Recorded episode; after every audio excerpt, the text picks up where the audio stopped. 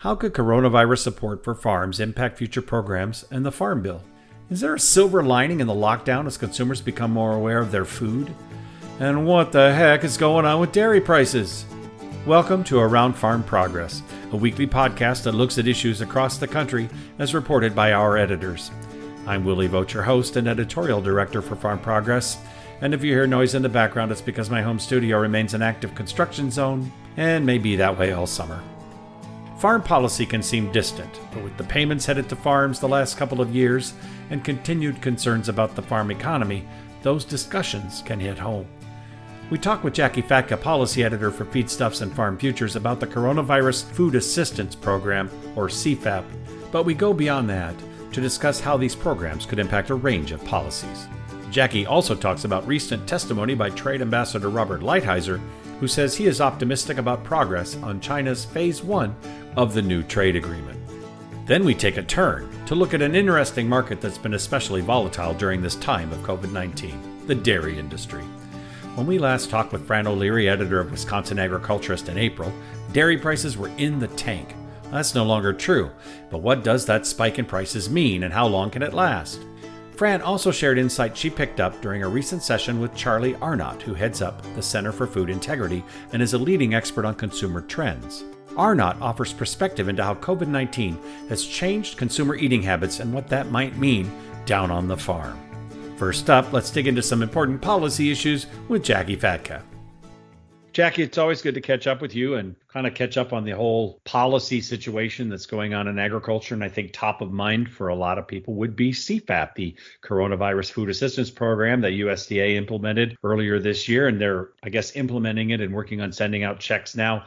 What are you hearing from your perspective? So the uh, CFAP program, yet another acronym from uh, USDA to help farmers. Sign up started May 26th. I mean, I've even talked with a couple of farmers uh, this morning, even. And I, I say the check is in the mail, but actually it's more direct deposit these days for many of the farmers. But they signed up and are already getting money in the mail from the $16 billion that was part of that CARES Act that was at the end of March. We're definitely seeing uh, some some folks all over. I mean, there's already been almost three billion dollars in payments that have that have been paid as of this week and almost to 220,000 producers. So actually a lot of livestock producers are getting that money in this first wave. So the signups are still until August. So we could see obviously 3 billion sounds like a lot, but that's only a fraction of the 16 billion that is allocated through what Congress passed and the president signed at the end of March as we're kind of still trying to figure out the full impact of COVID 19. And, and this is supposed to be for those producers that experienced at least a 5% loss in prices. So we could actually see some more producers groups anyway. Um, June 22nd is the deadline for groups of of producers who feel like they weren't actually included in this first round. They can still actually petition to receive payments and USDA would be working with them. So we could see some more information on like egg producers, certain segments of folks. I know the wheat growers were wanting some changes. There's some different segments that weren't included in that first rule from USDA that we could see some some folks uh, actually get rolled into this this payment situation as well. I think it's interesting that that it was built that way that there was a door that could be opened through June 22nd for other groups because it's hard when you're pulling a program together like Secretary Sonny Perdue did on this out of money that he had available to him to build this out and you can't get to everybody right away. So I guess I'm glad that that that door is open and I've been seeing some of the press releases from groups petitioning, um, but we'll know more in the next couple of weeks because it's the government. They petition through Monday and then it'll take a few weeks for them to figure it out, right? Well, and if you think about it, this actually was rolled out really quick. I mean, this was passed in Congress March 27th. They released some of the details of the rule in April and then they opened up enrollment in May. I mean, that's a really fast turnaround if you're thinking about developing a program and, and getting it out um, you know, I'm still surprised. I, I kind of live in my world where I hear about all the information, but I was talking with a producer at church on Sunday and I said, Have you signed up for CFAP yet? And he said, CFAP, what's that? You know, and I think everybody, producers, they kind of just put their head down and go. And sometimes, you know, this is another one of those situations similar to what we saw with the trade payments where we've seen ad hoc assistance come out, not something that producers are necessarily planning for, but definitely a kind of infusion of cash, especially for livestock producers who were hit really hard to kind of help manage what we've seen in a really dramatic drop in prices for them. I guess the whole idea of government moving fast is something you and I are not used to. You know, yeah, I'm not used to it. And this is really a, an interesting dynamic because I have covered the Farm Bill process. Um, I've been covering policy for nearly two decades now, so I've been through a few different Farm Bills. And, you know, so often when Farm Bill programs are debated and um, you know you have kind of this north versus south you have so many different dynamics that come in and livestock producers are not usually the ones who are asking for government help and then all of a sudden we've seen this all happen and really with the trade payments the last couple of years we've had this huge shift to more ad hoc assistance. And and all of that has really been at the discretion of the secretary as secretary perdue in this situation and some of his folks at usda and so we've gone from a very different dynamic of how farm programs are designed, who they are targeted towards. I've even asked a question when I've been on some webinars with um, some folks of, you know, how does this change how we go forward? You know, I never really want to say, oh, the next farm bill, but we're only two years into this farm bill and we've had trade payments and now we've had CFAP payments.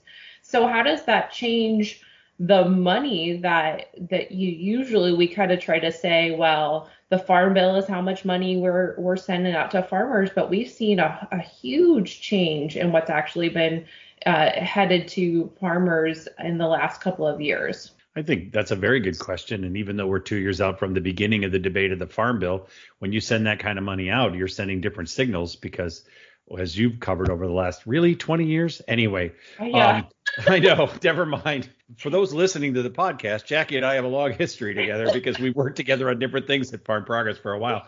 That brings up an interesting dynamic that we can't really figure out here exactly, but we were only supposed to rely on the farm bill. That's always been the debate, right? The farm bill was built and structured to support agriculture and the food stamp program. Remember, a lot of the farm bill is for food programs to change up the rules with MFP, another acronym, market facilitation payments, those kinds of things. It changes the conversation, I know, in two years. It really will change the conversation. It'll be very interesting. It'll make covering it fun. Right. Well, and you know, we've always had that argument of, we need a farm bill so that we can plan and that we have an adequate safety net to protect for unknowns. Well, and, and that we needed a farm bill to prevent these ad hoc disaster assistance bills that we saw a lot during, you know, late 90s, 2000s. You know, every year there was kind of this ask. And so the farm bill was trying to be more directed towards preventing that ad hoc. And from a producer standpoint, you know, it's as I said, I've been talking to producers last couple days on CFAP, and obviously that mentality that they want to farm for the marketplace, they do. They don't want to farm for a government payment. And they don't want to have to try to maneuver their operation to maximize government payments. They really do generally want to farm for the marketplace but they're also not going to turn down money when it's given to them. And so it's, you know, how do you create a system that still supports a very integral part of our national security?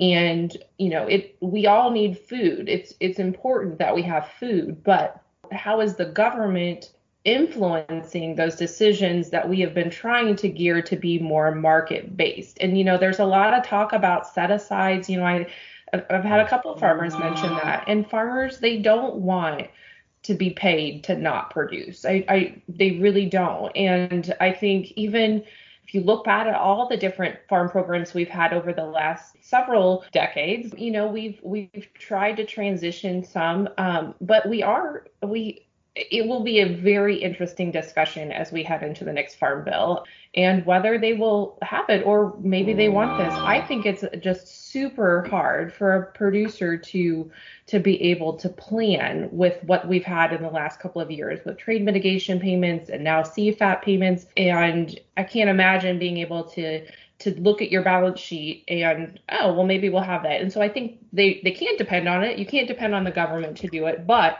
on the flip side you've got to be able to manage your risk and so you know crop insurance and even plc and some of those different ways that you're managing your risk but does it reward those who didn't I mean, look at CFAP. You're actually rewarding the farmers who had grain held on January 15th. So if you marketed your grain ahead of time, you don't benefit from the payments if you're a corn producer and you sold all your your corn in two years ahead of time. So it's just it's a very interesting dynamic, very interesting discussion for sure. That's for sure, and it sounds like your computer's doing a lot of stuff. That's the fun of working from home. I know that. That, but you know, the other side of this debate, and I think this will be interesting to watch too, is how the consumer weighs in on the farm bill. Because I'll tell you what, um, in the last three months, the consumer has got a lot more focus on their food than they've ever had before. And and hopefully we can use this as an opportunity to continue to share a good story. You know, interestingly, I think we could have, as scary as this sounds, we could have a, a, a bigger debate, maybe even this fall, about climate uh, change and the role of sustainability.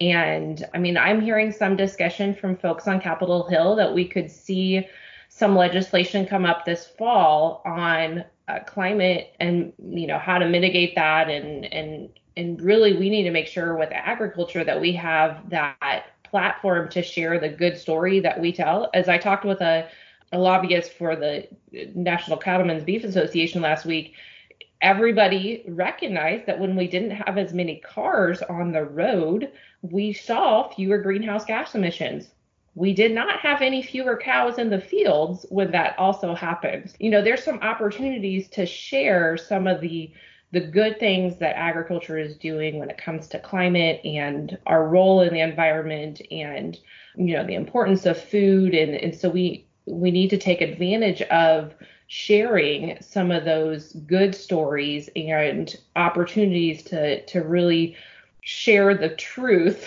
and not just sound bites that have often dictated this this discussion in the past. Well, yeah, and of course there were actually more cattle in the field because most of those would have been moving to market. That's right. a different issue. So that makes it a point. And I always like to remind everybody that we didn't seem to have a problem with uh, green with methane emissions with 35 million buffalo in the country, but that's a different story for another day. but you're right. I think it does and hopefully will change the dynamic of the conversation. I think some groups shy away from the phrase regenerative agriculture, and that's a different debate for another day. But the other side of it is that we are sequestering carbon. We are keeping stuff out of the atmosphere and we're doing it better every year. And we're working on ways to measure that. I mean, I have a story coming up in Western Farmer Stockman's website uh, next week that covers that very issue. There's an experimental program out in Montana where growers are actually getting compensated over a five year period of time for their practices and they're measuring a starting point and in five years they'll measure an ending point and see what happened and they don't get penalized if it goes down in five years it's an experimental program which will help set a baseline for even that type of rangeland carbon sequestration and trust me with all the rangeland they've got out in the west that's huge. There are things we can do out there that can make a huge difference, and I think that'll be a lot of great conversation. Along with that too, I mean, there's been this discussion of being able to monetize the the carbon market for so mm-hmm. long and maybe we're finally getting to a point with the technology that we have and being able to finally quantify what farmers are doing and in this environment where every penny matters for farmers being able to generate a, a, different stream of revenue and something that consumers can relate to and companies are behind. I, I, think there's really a lot of great opportunities there for farmers to to capitalize on on something that that they're they're being asked to do and and hopefully being paid to be that carbon sink that that they are on their farms.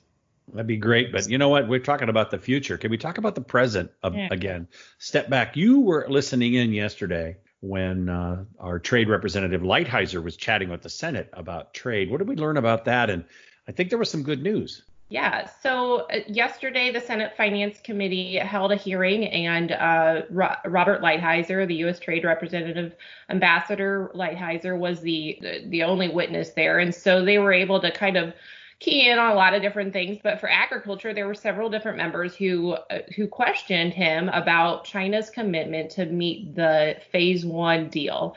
And the bottom line for him was because um, we've seen some reports out from even USDA and Farm Bureau that we're not going to meet that phase one deal that went into effect uh, just a couple months ago. And and his line was, if I was going to bet on it, I would bet that we would make it. He is really positive about uh, being able to meet those targets. We still have a couple of months before it would get to a point where they could take some action. I mean, the whole thing with this China deal was that it's enforceable meaning that if they don't meet their promises, that we have the ability to take enforcement action. So he said, um, you know, one thing with USDA's data and some of the things that other groups like the Farm Bureau have had out is that there's a there's a delay, right? When China says that they're going to buy something, it might not get on a ship for six to eight weeks before it's sent over, um, and so he made the comments that they are very confident in what is being purchased. I mean, he he called the pork that's going over there astronomical, which obviously China is dealing with their African swine fever, and so they have a, a big shortage in pork. Also, beef, we were not sending over a lot of beef there before Trump came into office. Actually, that was one of the first things that he did not too long after he came into office was to open up the beef market to China and I guess now China is one of the, the second largest market for U.S. beef. Um, which actually I hadn't realized that it had climbed up that high until Lighthizer had said that. Um, and so he made the the point that our our meat purchases by China are actually three times the level they were in that record year of 2017, which a lot of the the levels that were set in this this deal are actually 20% above the record year we had in 2017. Obviously, 2018 and 2019, we were in a trade war with China, so our numbers were down. So that's why that 2017 was that record year that we had with China. This deal was supposed to be 20% above that record year. So he's saying that all things are good. I, but he also said this is a wait and see. We need to keep waiting and make sure that they are they are acting how they promised they would act.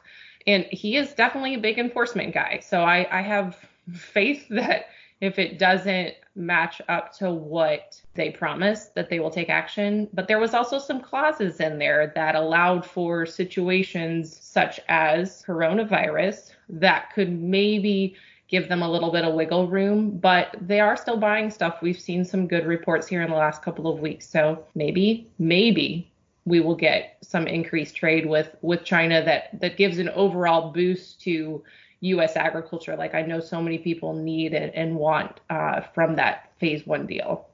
Absolutely. Well, as always, Jackie Fatka, policy editor for Farm Futures and Feedstuffs. It's great to talk to you today. Thanks for giving us the update. Uh, good news on trade. Nice uh, background on what's going on with CFAP and even maybe a future conversation of the Farm Bill. You take care and great to talk to you and stay safe. Thanks. You too, Willie. Always good. As you heard, the policy moves and spending decisions in Washington are coming pretty fast, but longer term questions are also starting to pop up. We thank Jackie for her perspective on these issues. Next, we turn our attention to the dairy industry, where milk dumping and a changing market have given way to USDA support and a spike in prices. Fran O'Leary offers insight into what's happening there, and she shares information she learned on changing consumer trends during the COVID 19 outbreak. Fran, good to catch up with you in Wisconsin. I guess because we're talking Wisconsin, we're talking dairy, and from what I'm seeing, prices look pretty good right now. What's going on with the class three milk price? And I really do mean what is going on with the class three milk price? Well, it, it has been historical and astounding. The end of April, milk prices had plummeted to $10.50. So they were down, they had dropped 50% from the middle of March to the end of April. And now they have rebounded to $21 for June milk, and that is class three milk, and that is just phenomenal. It's kind of also a head scratcher a bit, but it's it's great while it's happening. And July prices are also doing great things. July futures are at $20.60 at the moment, but that's the key phrase at the moment. What's driving this price? I mean, why did it pop up so high? Well, one, the USDA agreed to purchase $317 million worth of dairy products to put in those food boxes for families. And they are going to give those last food boxes out the middle of July. So their last purchases of cheese and dairy products for those boxes will be the last week of June, first week of July, and then that goes away. So that's one of the reasons. Another reason the price went up is restaurants are starting to open and they are buying dairy to serve at the restaurants. They're not back at full blast, but uh, they are opening and that's helped. And exports, while exports aren't as high as they were a year ago, they are helping contribute to our milk prices. I would say as much pizza as I've been eating lately, I think the cheese business would be a little better. But yeah. yes, you're right. I mean, from that standpoint. So uh, you mentioned a couple things. One would be the food box program, which, as you say, is ending. Exports are interesting too. You said they're down a little bit. Isn't there a little dark cloud on the horizon too? I mean, Mexico's been a great importer of our dairy products, but their economy's kind of stinking too, isn't it? Right. The peso has gone down in value, and they are our number one export country. So there is some concern there. But exports to other parts of the world have gone up, and that's helping offset the loss in some exports to Mexico. But the thing that is a big concern, and, and dairy farmers should be watching this in the next 10 days very carefully, is that these high milk prices 20 21 dollars are not sustainable after the government stops buying the cheese. And the reason that is is we have a, a record amount of cheese in storage and a record amount of butter in storage. So prices could fall very quickly, and dairy farmers would be quite wise to start locking these prices in for July, August, through the end of the year. The August class 3 price is above $18. That's a good price. It's $17 for September and October and then it's $16 through the end of the year. I've been listening to a lot of dairy economists in the last month, and they've been saying that you should lock in prices and protect those prices because they may go away. And we're in very volatile times. And I'm pretty sure almost every dairy farmer knows what goes up can come down. Absolutely. And you know what you mentioned the declining numbers going into August and September, those are what they are today. And we're talking on uh, June 18th. By tomorrow, something could happen and that August price could drop to 15. I mean, you're right. The volatility is kind of off the charts here. One of the interesting things about uh, this time of COVID that gets me is that uh, consumers are a lot closer to their food than they've ever been before. And you uh, heard a, a, speaker that I've heard before, Charlie Arnott, talk about the changing consumer dynamic and I'm not sure any of us have ever cooked at home as much for as long in recent history as uh, we did. But we're cooking more at home than our grandmothers did, I think. What did you learn from what Charlie was talking about, and what did you know as a as a farm wife as well? Um, what did you take away from that conversation? Well, what I learned was that be- right before COVID hit, uh, consumption of food away from the home had hit an all time high of 52%, which astounds me that 52% of our meals on average were being eaten outside the home. And then all of a sudden, we kind of whiplashed into eating all of our meals at home. And, and that is also an odd thing as well. But I think a lot of us have adjusted and are getting used to it. Some are are venturing out and going to restaurants. Others of us are not. Yeah, well, I suppose if you're comfortable going to a restaurant, we were uh, we didn't do 50%, but my wife and I did like to eat out quite a bit, and we are returning to that as the markets open up. But yes, this cooking at home every day, and even nationally, you see celebrities that's one of their complaints. If you're watching some news show it's like oh my gosh i'm cooking at home. And i was with a friend the other day whose wife asked him what he wanted to do to celebrate father's day. And he told, told us all what he really wanted to say to her was go out. I don't want to eat any more of your cooking. So i think that we're all learning stuff about each other and our food preferences and that. But Charlie, I think, made some interesting comments about the trends, though. We started kind of tr- casually when this started, and then we realized we're going to have to cook at home. And did did he talk about the changing nature of the tastes of what people are eating at home even? Oh yeah, he he was very um, descriptive about it. He said the first week when everybody found out they were going to have to stay at home and eat at home and cook at home, people were buying very basic things. He said they were buying cold cuts and eating a bologna sandwich and drinking a beer because that's what they felt comfortable doing the first week. And then that kind of graduated on um, after that to more comfort foods like chicken and mashed potatoes and um, lasagna and all the things that just make you feel warm and comfortable. And now he says we have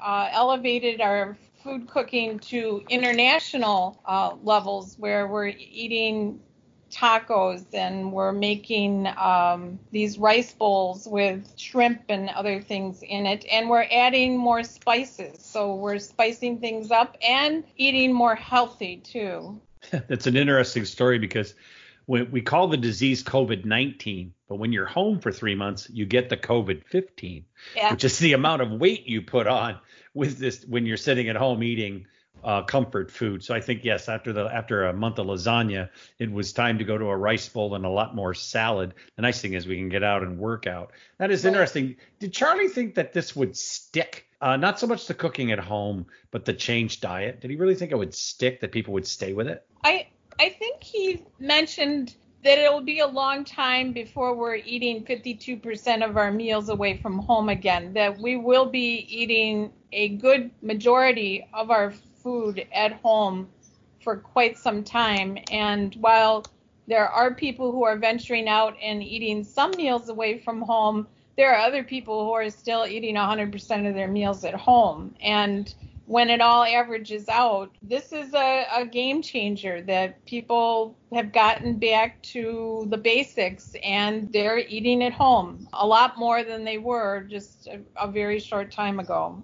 Okay, and the change on that, from my perspective, is that it puts them closer to their food. When I go out to a restaurant and eat, somebody else is making it. When I'm at home and I'm making it, I know what I'm buying. I know what's going into it. I care that it's, you know, 2% milk, 1% fat free, or if I'm looking at cheese, is it the two year age sharp cheddar, a favorite in our house, or the kinds of products that I'm on the dairy side that I'm putting into my food, I'm caring more. It'll be very interesting to see how that changes the dairy consumption from the consumer standpoint going forward. I know that fluid milk has been doing pretty well in the grocery store. Right, fluid milk has has been shining um, brightly ever since COVID 19 hit. Consumption has skyrocketed. It seems to be a shining star and in most refrigerators of people all across the country. And consumption of cheese is also up through all of this. I think all dairy products have benefited from people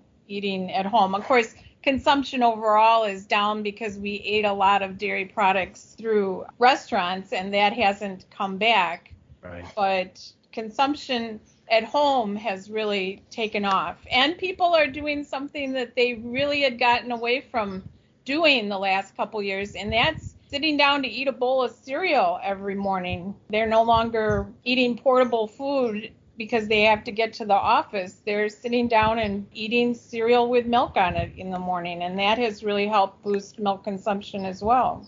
I'm more likely to do that for supper, but that's a different story. but but I think that's fair. I mean, yes, uh, the the sales numbers for General Mills and Kellogg's have been quite astounding in the last three months, and those companies are trying to figure out how they can continue to capitalize on it. But I think it's great that we as consumers reverted to the things we know and trust, even if they are packaged goods. And it's going to be interesting to see how that changes the dialogue with consumers regarding agriculture in the future. Fran O'Leary, Wisconsin agriculturist, it's been good to talk to you today and keep up on the dairy industry and the changing tastes of the consumer. You take care and stay Thank safe. Thank you, Willie. You too. Thanks to Jackie Fatka with Feedstuffs and Farm Futures and Fran O'Leary with Wisconsin Agriculturist. We appreciate the coverage you provide for our farmers. Around Farm Progress is our newest podcast looking at agriculture with the help of our national team, but we have other podcasts you'll want to check out. The best way to find them is to visit farmprogress.com forward slash farm hyphen progress hyphen podcasts. Again, farmprogress.com forward slash farm hyphen progress hyphen podcasts. They're worth checking out. And we continue our in depth coverage of all things regarding COVID 19 at farmprogress.com forward slash coronavirus. You've been listening to Around Farm Progress, our weekly look at agriculture across the United States with editors from the Farm Progress team. Farm Progress is the nation's leading agriculture information source with 17 state and regional magazines, as well as Farm Futures, Beef, National Hog Farmer, and Feedstuffs. And of course, the Farm Progress Show on Husker Harvest Days. Join us next week as we continue our agriculture journey around the country. I'm Willie Vogt, Editorial Director at Farm Progress. Thanks for listening.